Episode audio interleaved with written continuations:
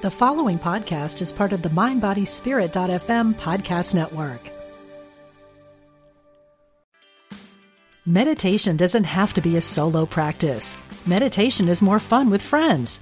Looking for a way to drop in and hang out at the same time?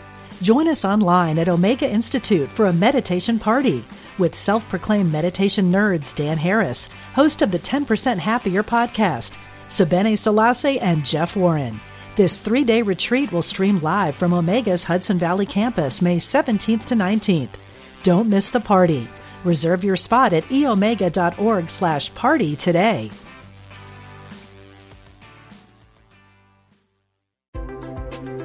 All are welcome. We're glad you found us. Unity Online Radio, the voice of an awakening world.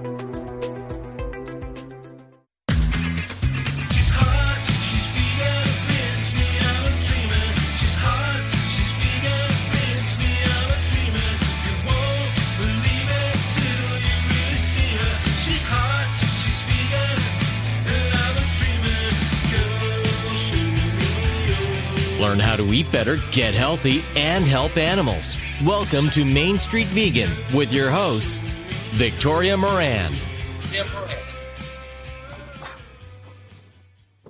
Sometimes I think all of us who want to change the world have very similar lives, borderline frantic. I've just had a week with 15 amazing people in my home and in my city being trained to be certified vegan lifestyle coaches and educators. And now I'm talking to you, and some of the people who were there are still here. There's an extra dog, there's a rescue bird. And you know what? Life is good because you and I and all of us are changing this world for the very much better. Hi, I'm Victoria Moran, your host for the Main Street Vegan Show. Thanks so much for being with us today. If you're new, please check out our website, mainstreetvegan.net, and see everything that's going on over there. There's also a Main Street Visit Vegan podcast. Listeners, Facebook group. And we'd be happy to have you join, join and you get the inside scoop on what goes on on this program every single Wednesday afternoon live and then on your favorite podcast platform after that. So, here we are in the dog days of summer, and wouldn't it be lovely to just duck out of your office and have a wonderful coach waiting for you that would take you to a farmed animal sanctuary. Pretty idyllic, huh? Well, we're going to be talking with someone who actually provides that service for people, Rachel Borkowski of animalconnection.info, right after the break. But first, we are going to be speaking with a wonderful filmmaker. People always complain I get them to buy too many books. Well, I'm going to do something different today. You can see an amazing film, and it is that For the Birds. For the Birds is a documentary now available on digital platforms across the US, Canada, the UK, and Australia. This is an engrossing film in which the filmmaker Richard Miron, my guest today, explores the life, the psyche, and the motivations of a fascinating woman who loves chickens and other birds, but loves them a little bit too much. We'll talk more about For the Birds in a moment with Richard Miron. He is a graduate of Yale University. He's been a film editor. He worked on the Oscar name, nominated documentary Life Animated and the Oscar shortlisted Art and Craft. Welcome, Richard Miron. Thank you so much for having me, Victoria. Well, it's not only wonderful to be talking with you, it's just wonderful to be remembering the film that I saw probably five or six weeks ago, and it was absolutely engrossing, visually beautiful, and you really got into the psyche of your subject. So take us back to where the seeds of this started. Yeah, so it it all began when I was a senior in college. Um, I was interested. I had just become a vegan a couple years before that, and I was really interested in animal rights and animal rescue and sanctuaries. And I thought for my senior project, I wanted to make, I was an art major and I was studying documentary. So for my senior project, I thought I wanted to make a documentary about an animal rescue story, but follow it from multiple perspectives to just kind of see see what happens um, if I kind of went into a perspective that was different. Um, so I volunteered at the Woodstock Farm Sanctuary in upstate New York just for a few days during my winter break. And while I was there, I was meeting all the animals and hearing their stories, but suddenly there was a call about a woman about an hour away named Kathy who had about 200 ducks, chickens, geese, and turkeys.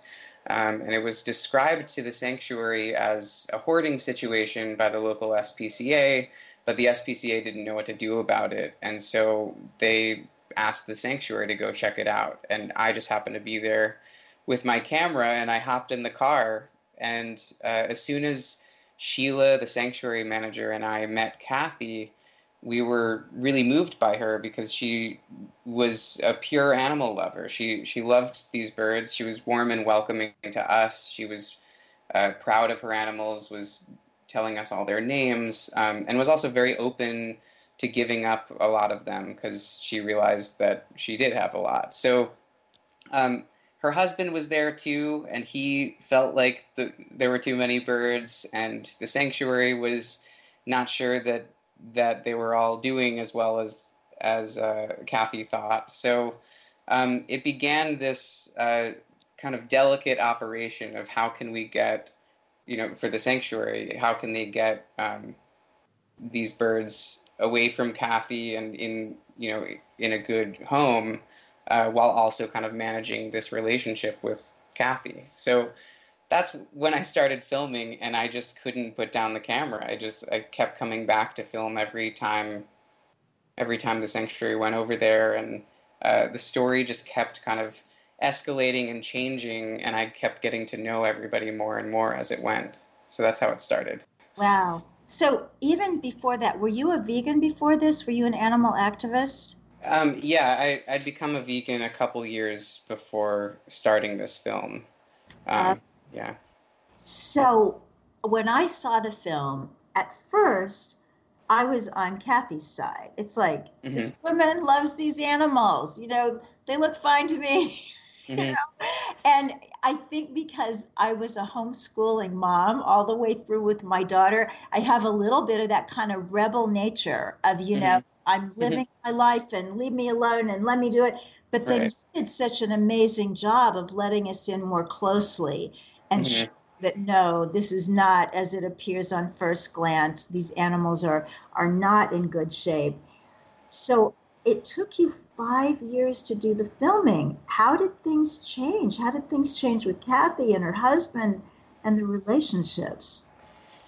Yeah, um, well, a lot changed, uh, but really, I mean, the story kept changing itself because there was this kind of tug of war happening over these birds and you know there were certain birds Kathy didn't want to give up and and there were certain ones she was willing and and um, and then things and then hit kind of a breaking point where the sanctuary were, were prioritizing a couple birds and uh, there was a miscommunication that happened that uh, kind of changed everything so uh, then it started escalating into a legal battle, and um, the SPCA got more involved, and the the local courts got involved. And meanwhile, I was tr- trying to kind of keep track of her husband Gary's perspective, and and he was, you know, you know, contemplating their whole marriage, like while this was happening, and and what you know life used to be like. So I started to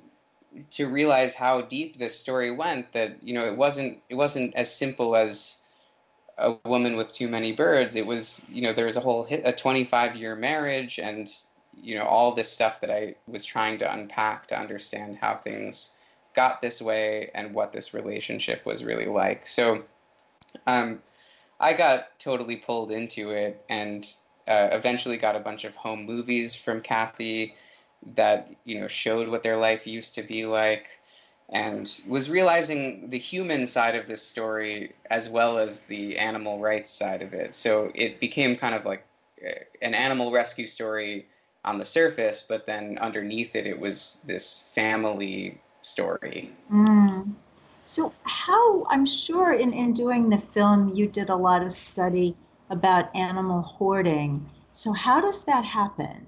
I mean, does it start with three, four, five, ten, and then it just becomes overwhelming? Or is this a pathology that causes people to seek out hundreds of animals? How does it work? Mm-hmm.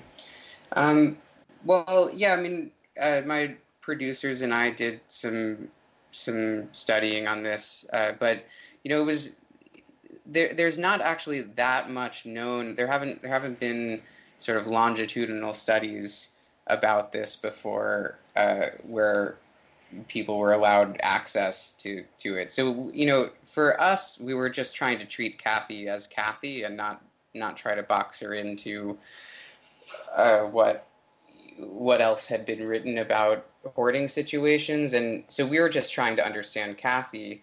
Um, but but as far as like how things got out of hand, we we did see 10 years before I started filming, uh, a little duckling wandered onto Kathy and Gary's lawn one day without without any family, and they took in this duckling and wanted to protect her and and help her and nurture her. And and Kathy had the idea of getting some more ducklings to keep this duckling company. And so it kind of became a the more the merrier situation and then it became Kathy's hobby to have a collection of birds. And so she started, you know, there were farm catalogs and eventually ways to order uh, fertile eggs and ducklings and, and chicks online uh, of different varieties and, and breeds. And this this became something that, you know, Kathy was a self-identified bird lady and there was an online community for it. And all of it was, you know, you know she just she loved these birds and loved being around them and I, I also think you know there's something about hatching a baby animal uh, that is exciting and potentially addictive so I think I think that's kind of part you know part of my guess but you know a large a large reason behind making the film is that it's it's not simple there's no one thing you can point to of, of how this happens it's no. a whole it's a whole life experience that can lead lead to it. So yeah. And that's why the film is so gripping. And sometimes, as I've thought of it after watching it, I forget that it's a documentary. And even the woman's lawyer is such a character. I mean, he could have come central casting. He's just yeah. stunning. And when you talk about how she got these animals, um, I think most people would look at a film like this and think, well, she's just sort of a, a sanctuary went wrong. But she wasn't rescuing animals, she was breeding and buying animals. I guess that's a clue. Mm-hmm. If somebody, you know, lives near someone who seems like they have an awful lot of animals in their quote sanctuary, maybe to see how they're getting them. Mm-hmm. Yeah, and she did she did rescue a few here and there, and at a certain point she stopped breeding, but then they would, you know, right breed themselves. So it, you know, it's toward toward the later years. I don't think she was actively doing it as much, but yes, I it's it is a different situation. You're, an animal sanctuary that's rescuing birds exclusively is different from someone who's hatching them and uh, that's it's sort of the paradox of as soon as a bird hatches, you have this obligation to take care of that bird. Um, but should that bird have hatched in the first place? You know, that's that's a question. These are the kinds of conversations that people like you and our next guest, Rachel, and I have. Mm-hmm. Yes. I'm not sure it's what you're hearing in uh, diners across America, but uh, what animal rights messages were you really hoping to get across in the film? Um, that's a really good question. I, I mean, w- what I found is that animal rights is not. I mean, and we all know this. It's not that simple. You know, there you can. There are a lot of ways that we can love animals and also hurt them. And I, I think exploring that uh, that paradox and that contradiction, you know, we all we all are hypocritical in ways. We all have contradictions with with what we do, and so this was sort of you know a, a more extreme case of that. But um, I'd say that that part of the or a big message I wanted to get across is that uh, the film treats everybody, every human and animal, with this kind of, or at least I hope, it treats everyone with a, a sense of empathy and um, respecting their autonomy and and their uh, emotions and and their ability to make decisions. And so, I think there were a lot of ways that Kathy herself was was pushed away and, and cast away from society and her community um, and labeled as a hoarder by a lot of people. And so I wanted to try to kind of allow us into her perspective as well as the sanctuary and her husband and the birds themselves. And so it was kind of this equal equal emotional value perspective that I was hoping to get mm. across in the film that we're all in this together in a way. Um, so as as we are. And you've screened the film at, at lots of festivals. You had screenings um, theatrical screenings in, in new york and, and la i'm so happy to get to be at one of those. So mm-hmm. what have the reactions been from your audiences? They've been amazing. Um, they've been very emotional uh, a lot people the film gives you a lot of room to make your own choices about how you feel and um, make your own analyses and conclusions about these people and, and tries to kind of keep surprising you as it goes. So uh, we've we've just had a lot of very fruitful, intelligent conversations around the film. Uh, we designed the film uh, for mainstream audiences and and to kind of treat it as a, a work of art and a and a an indie film that could make it in, on the film festival circuit. And it's done very very well among mainstream critics and film festivals. And those are most of the people who've seen it and reacted so positively to it. And it's also done really well with with animal rights people and animal lovers. So i think there's something for everybody to relate to in this story and we've certainly been feeling that at all the screenings. Oh, that's so wonderful!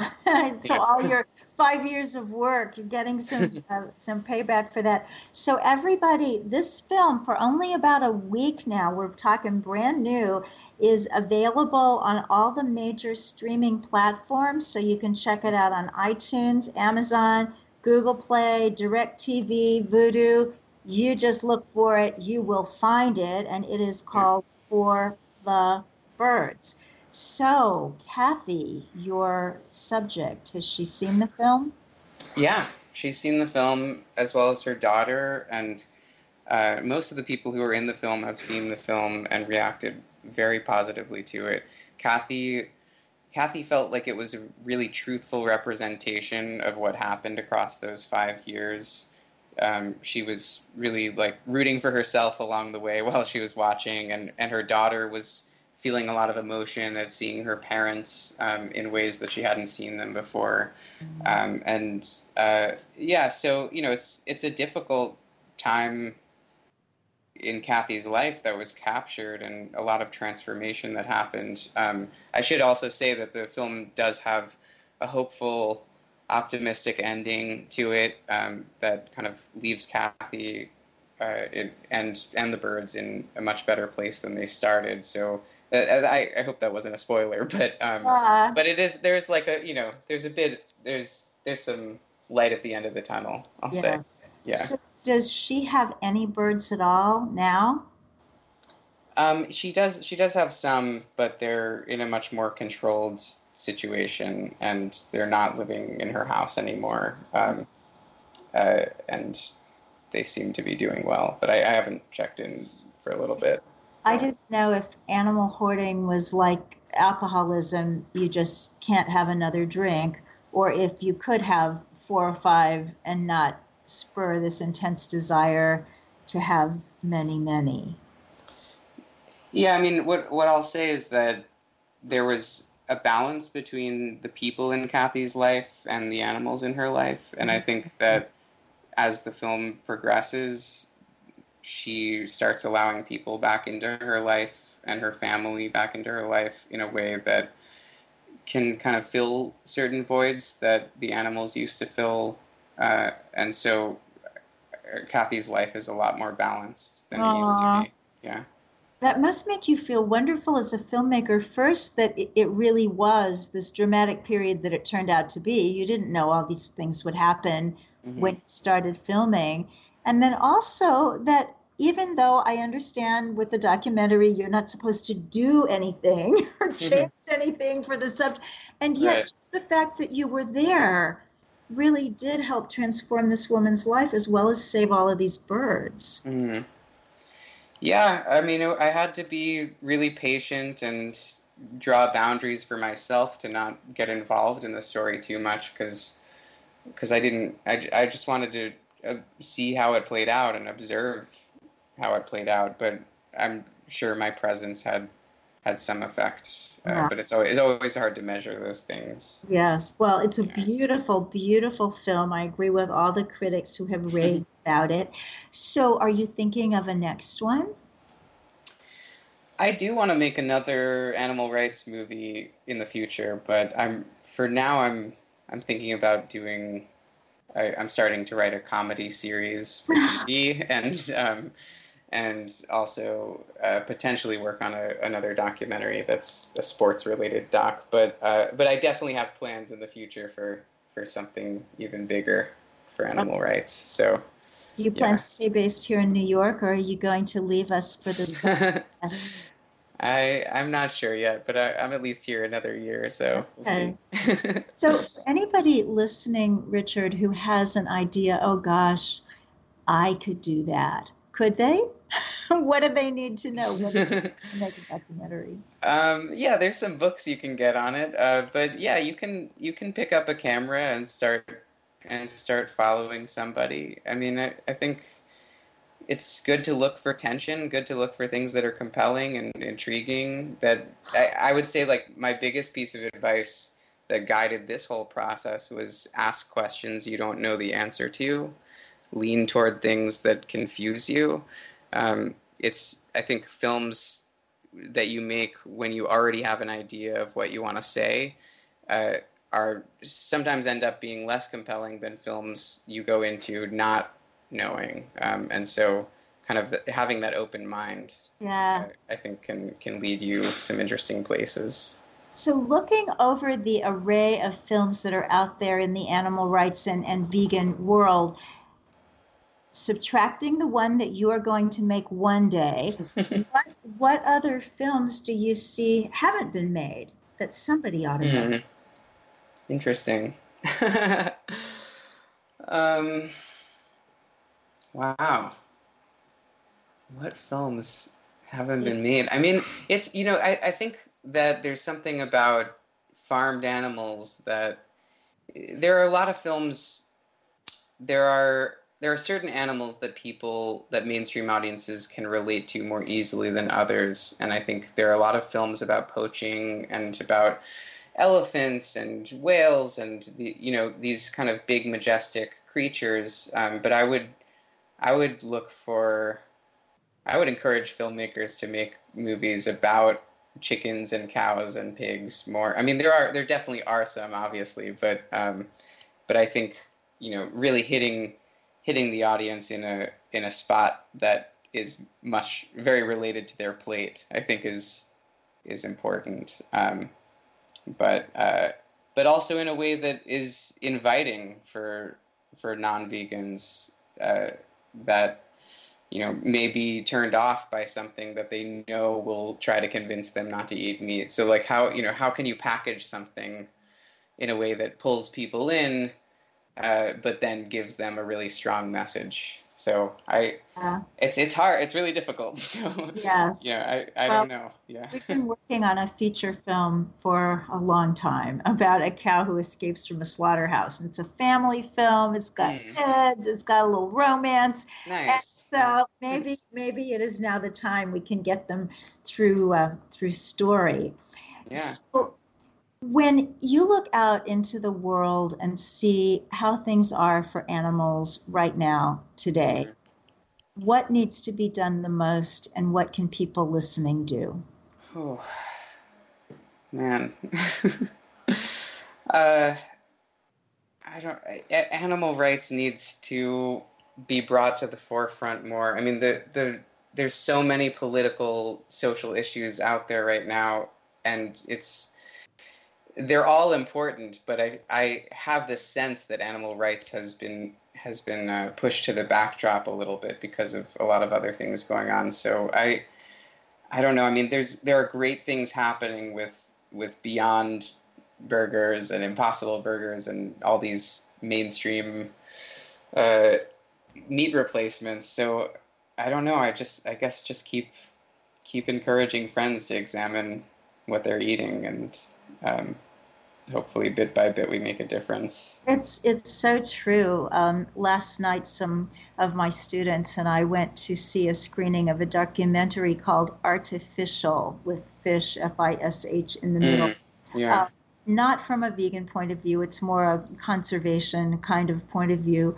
Yeah. but woman who was running the screening for uh, her synagogue environmental group did say after several of us had said, Well, you know, one thing you could do is just not eat fish. And she was, Well, have you all tried the Beyond Burger? And I, you know, maybe a burger will bring us all together. right. After all. The yeah. film is For the Birds, the wonderful filmmaker Richard Miron. We're going to see so much of you in the future. It just gives me chills. Thank and you. you can get the film on iTunes, Amazon, Google Play, and just about everywhere else. So do watch it. You'll love it. And this is one you can share with your omnivorous friends and even relatives.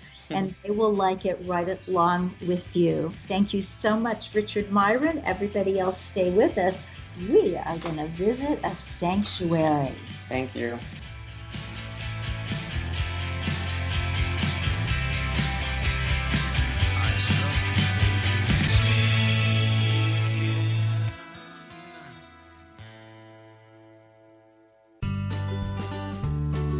You're listening to Unity Online Radio, the voice of an awakening world.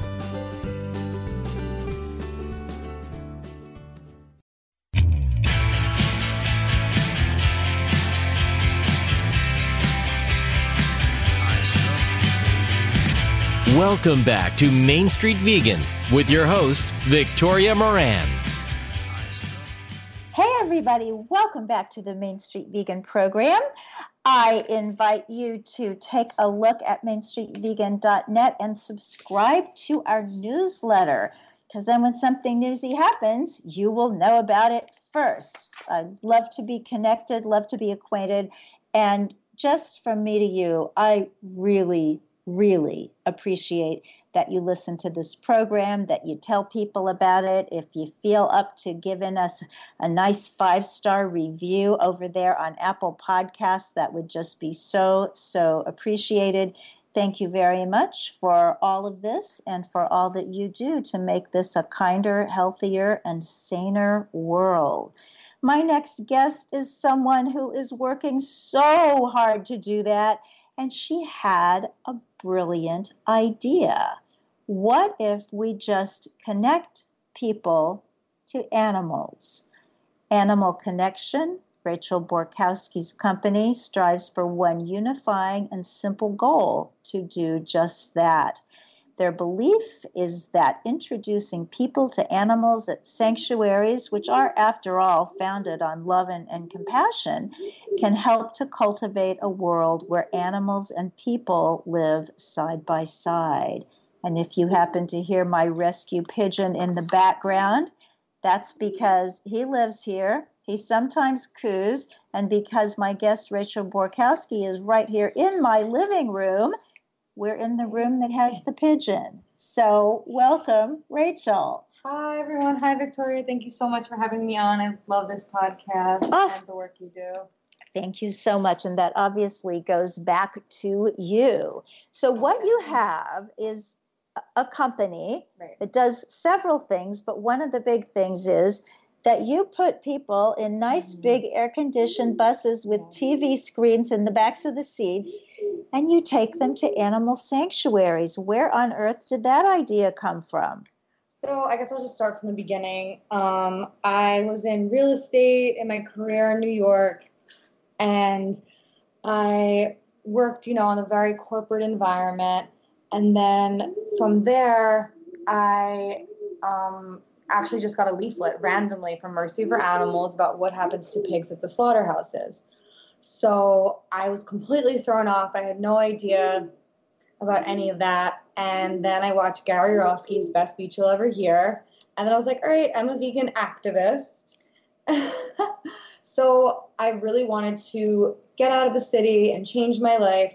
So I went to Israel, where Gary's speech and the vegan movement was really booming at the time a few years ago. And in Israel, I wanted to have an opportunity to just again like do something different, work on work on the land and be around the animals.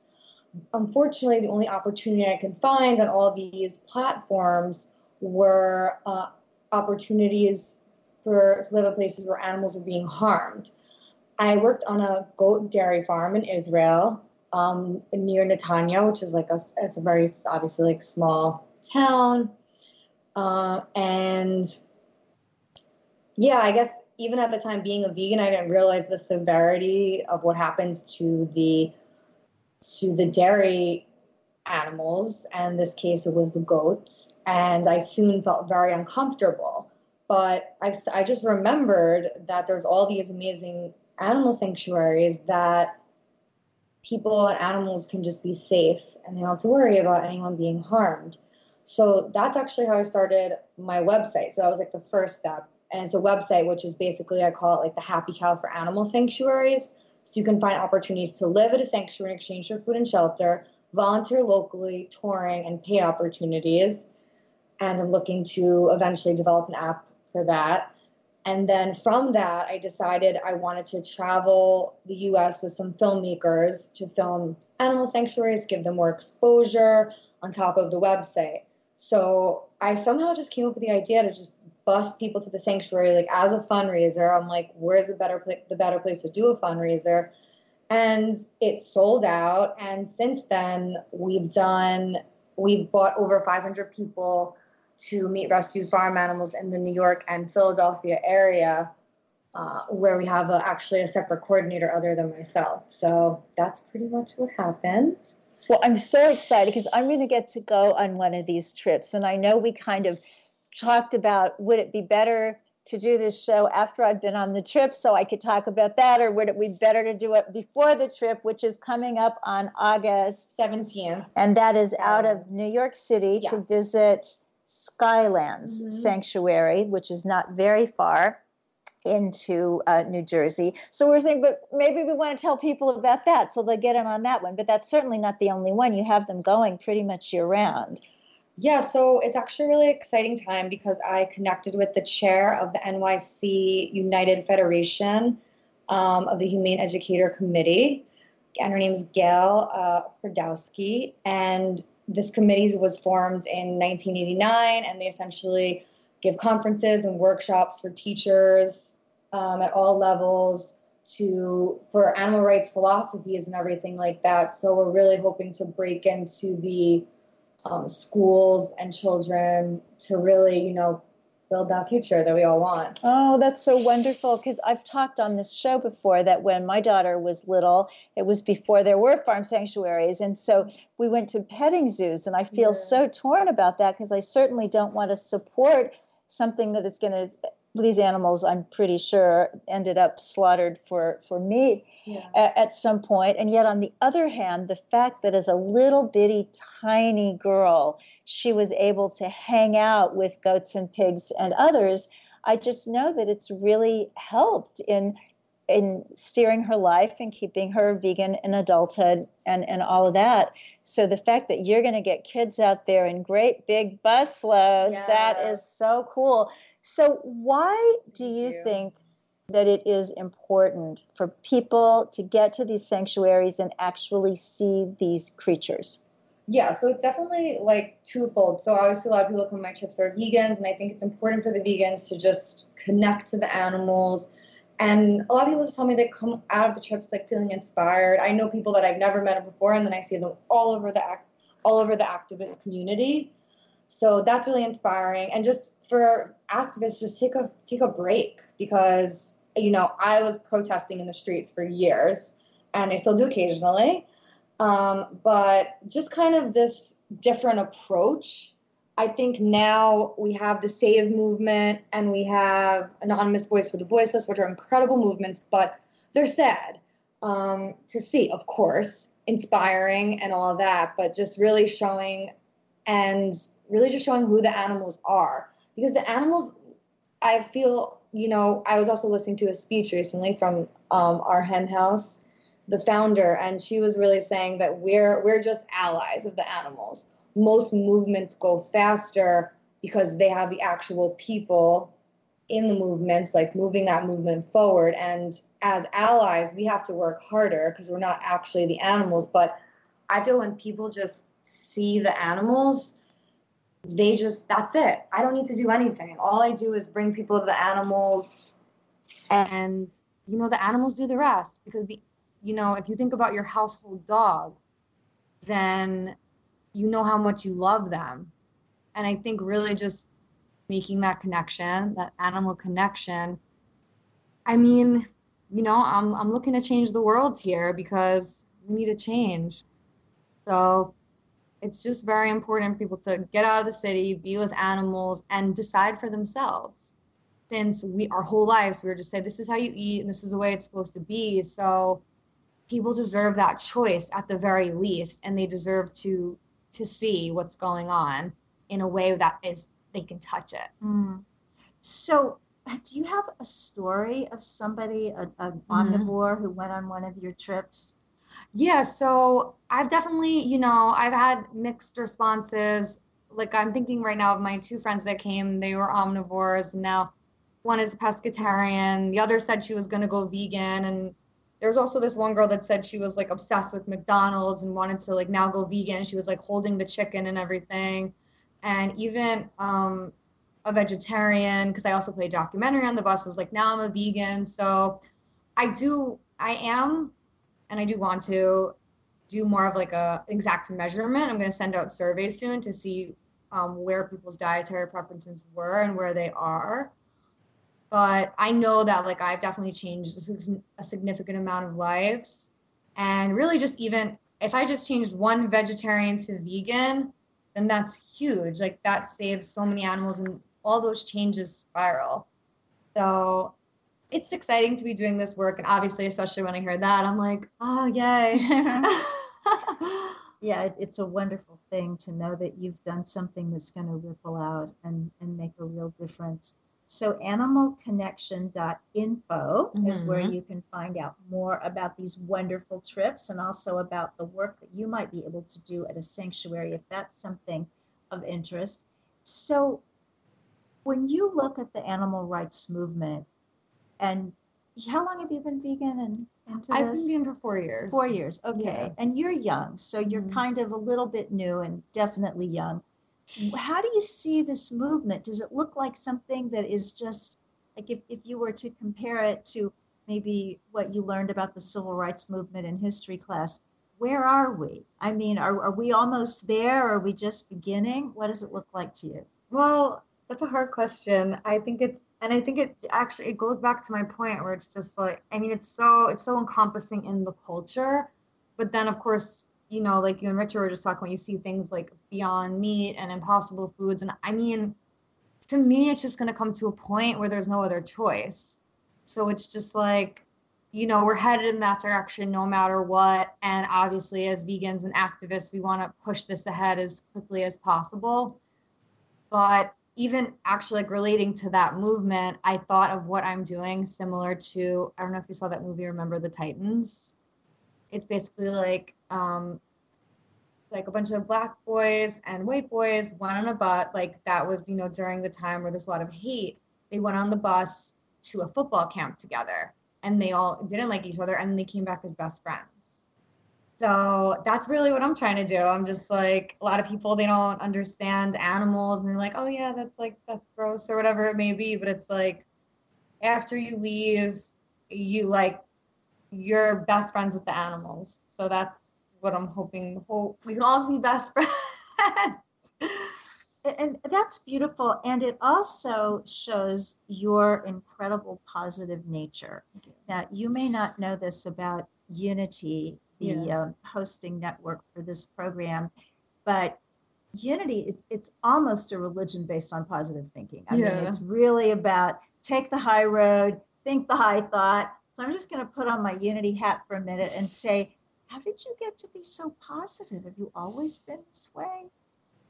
I guess I have. I mean, I think with like a lot of people in the vegan movement, like, you know, we we were people that I mean, at least me, actually, can't talk for everyone, but I was someone when I was younger, I was made fun of for a long time and I being bullied. And I think I have to think this way for the animals because I don't want them to be bullied like the way I was. And it's, um, I definitely had amazing parents, you know, they were always just very like, supportive and wonderful. And yeah, I mean, at the end of the day, I just feel like, especially for me, like after I was bullied, it ends up like making a lot of friends and I was like prom queen, just like silly to even mention, but I just in the way that like I turned my life around and like all these positive things were happening.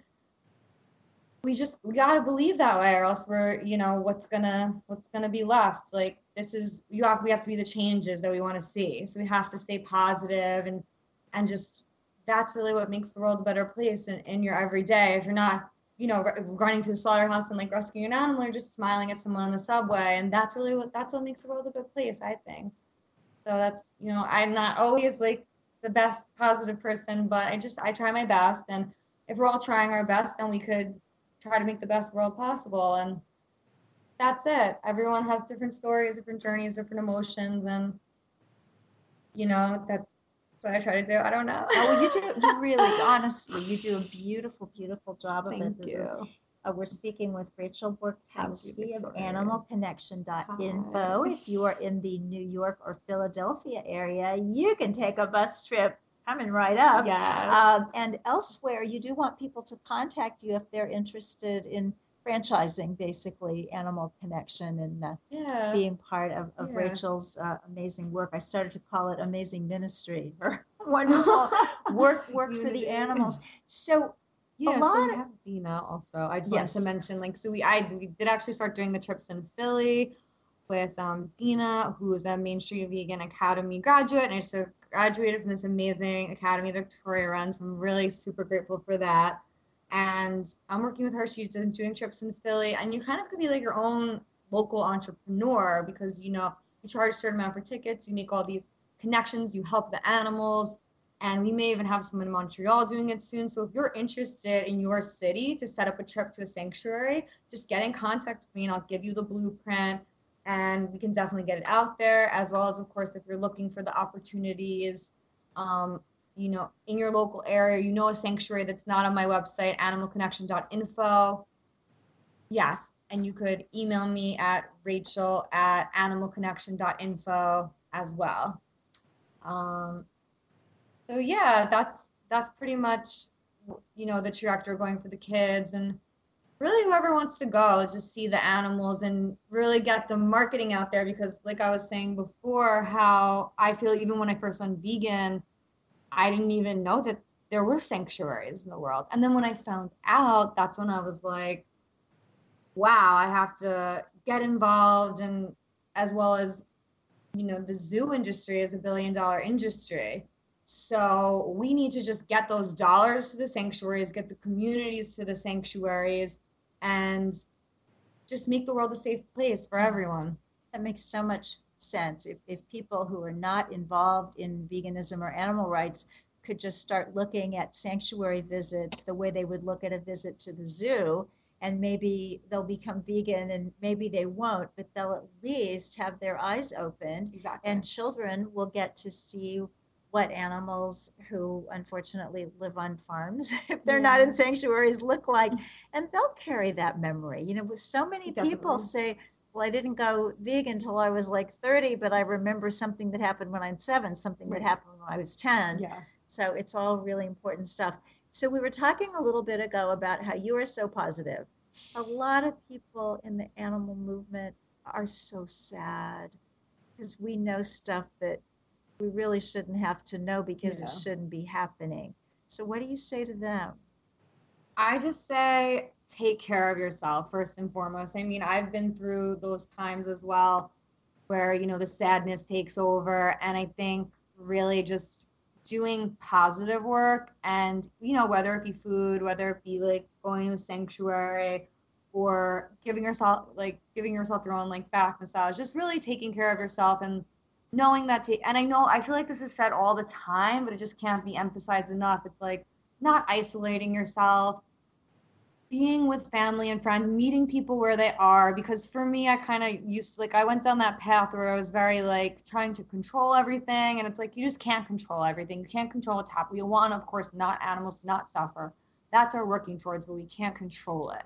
And I just feel like once I just was like, all right, you know what? You're gonna have your beliefs. I'm gonna have my beliefs, and I can't control it, but I can do the best I can, and I can let you know what's going on and encourage you as best as I can. I think that really helped me, and just doing things I love. And you know, it's funny because I feel like I I really I recently had a bout where I was like very stressed. I was actually in the hospital, and it taught me a lot because I, you know, just that I need to take care of myself and don't, you know, don't be like me and wait till it's too late for you to just enjoy your life. Enjoy your life. Even the animals are not enjoying their lives, but we're working to change that. We can only do the best that we can, and we have to enjoy ourselves in the process, or else you're gonna burn out. And we need you. We need you in this movement, whoever you are. If you're in the movement, like the animals need you so badly that they need you to take care of themselves. And being sad isn't gonna help the animals at the end of the day. So Yeah. and stop watching. I mean, for me personally too, I like I had to stop watching all those slaughterhouse videos, and I had to get out there because people actually do get PTSD from those videos, and I feel like I had that. And you know, there's the point when I was like, I have to walk away from those videos. I mean, if you could still handle them, more power to you. But I've had to unfollow some people and whatever it may be to make sure that I'm in a good headspace. So the trips I understand, which I will know for myself in a couple of weeks. Yes, But these these guided tours that, that you take people to the sanctuaries are very happy and positive, and you sometimes use the word to describe them as a retreat. Yeah. So just walk us through what is going to happen on August 17th or later Sure. for people who take an Animal Connection trip. Yeah. So August 17th, we'll be going to Skylands Animal Sanctuary, and the bus um, usually picks picks us up somewhere in Manhattan, usually in Midtown. Um, this time, we actually will be most likely be picked up downtown because Spicy Moon Szechuan is doing the catering, which is exciting. Delicious vegan restaurant in the East Village, and I actually usually play a documentary, like a light documentary, you know, a Cowspiracy of what the health something with not too much. And obviously, I'm always like, you know, if it's whatever the cruelty is, you can turn away. But just it's just really fun, you know, like getting on a bus with people and just knowing for the day that you're not gonna have to worry about anything. Everything's gonna be vegan. You have your transportation, you have your friends, everyone's introducing themselves on the bus. And then we get to the sanctuary, of course, we have the tour. And then we usually try to do something like yoga or meditation or just some sort of healing event. And just really, for me, like being out in nature, just fully surrounded by trees and animals and good people, like people, no matter where they are in their journey, they support animal connection and they support animals. And, you know, they want to take that next step or they, or they just want to be involved and really ha- bringing that community together in a positive way is really what we, we need to just be together and have good memories as well as like the crazy memories when we're you know, at Canada Goose protesting. So, um, and then we go back, and it's just usually everyone's passed out on the way back. So it was a fun day in the, in the sun and hanging out with the animals, and it's just it's just nice and relaxing. I find, and everyone's you know some sanctuaries like the chickens like jump on your shoulders, and there's always like different like fun things to do and amazing people to meet. So I'm very excited. And it's a good recommendation, even if you're not near where Animal Connection does their trips. Just find a sanctuary, and you Mhm. have those on your website as Yeah, well. You, you can just look up your state or province and see if there is an animal sanctuary nearby, so that you can go there, especially if you have children in your life, because. Right. Um, the- to see it. Yeah, and they'll really help. They'll know the animals already. It's Right. like, you know, we give kids all these Yeah. stuffed animals because they get it about animals. So. Yeah, I always see kids with stuffed animals, and that always, for me, is just a reminder that I'm like, this is really what I have to do. Like kids and animals, they're like, and that's what I, you know, just I am doing it. So I'm happy that I am. So why do you think that it was animals that really Mhm. grabbed you? You said you went vegan and you became an activist that day. But you'd heard about different kinds of human rights things Yeah. in your life, and nothing caused you to give up your corporate career and change your life.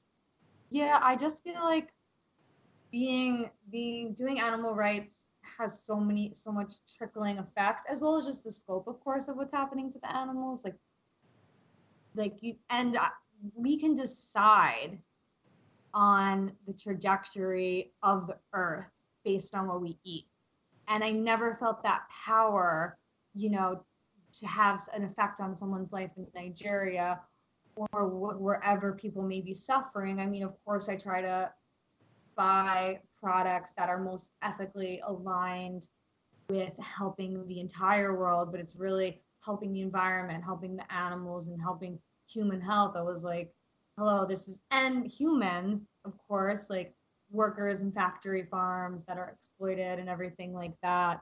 Um, I'm sure that most of your listeners are pretty well versed on all these things, but yeah, that's, you know, as people may or may not know, it's definitely an all encompassing sort of movement that just helps everyone and everything. And if we, we feed, we feed 50% of our crops to the animals. So it's like, imagine what we can do with all those crops. It's just, possibilities are endless being a vegan, helping animals. And I mean, also, you know, they're the most vulnerable. They're just like the little babies, little infants what we do to the infants it's unspeakable and to the to the scale you know i'm like i'm sure somewhere in the world some infant is getting abused and that's horrible but it's like i know this is going on i know the scale it's going on i know it's going on every single community so being in those communities being like hey if you just do this we can help the animals out and that's, pretty much it Oh, that's beautiful. Thank Rachel you. Borkowski. Oh Thank my gosh, I wish you could be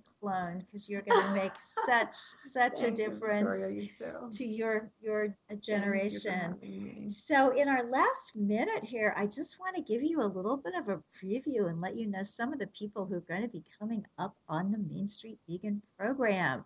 So, on um, August 21st, we have two doctors who are amazing women Aysha Akhtar, author of Our Symphony with Animals. She actually believes that being around animals can help your health and uh, Saray Stancic, MD, who cured herself of um, MS and put that in the film Code Blue.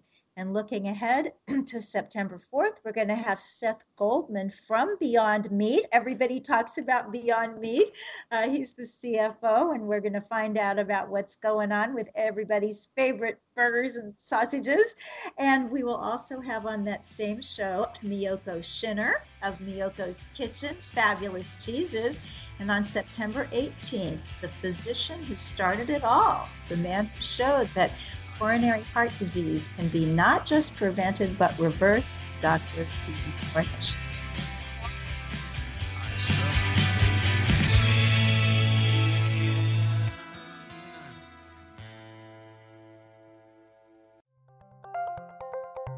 Thank you for listening to Unity Online Radio, the voice of an awakening world.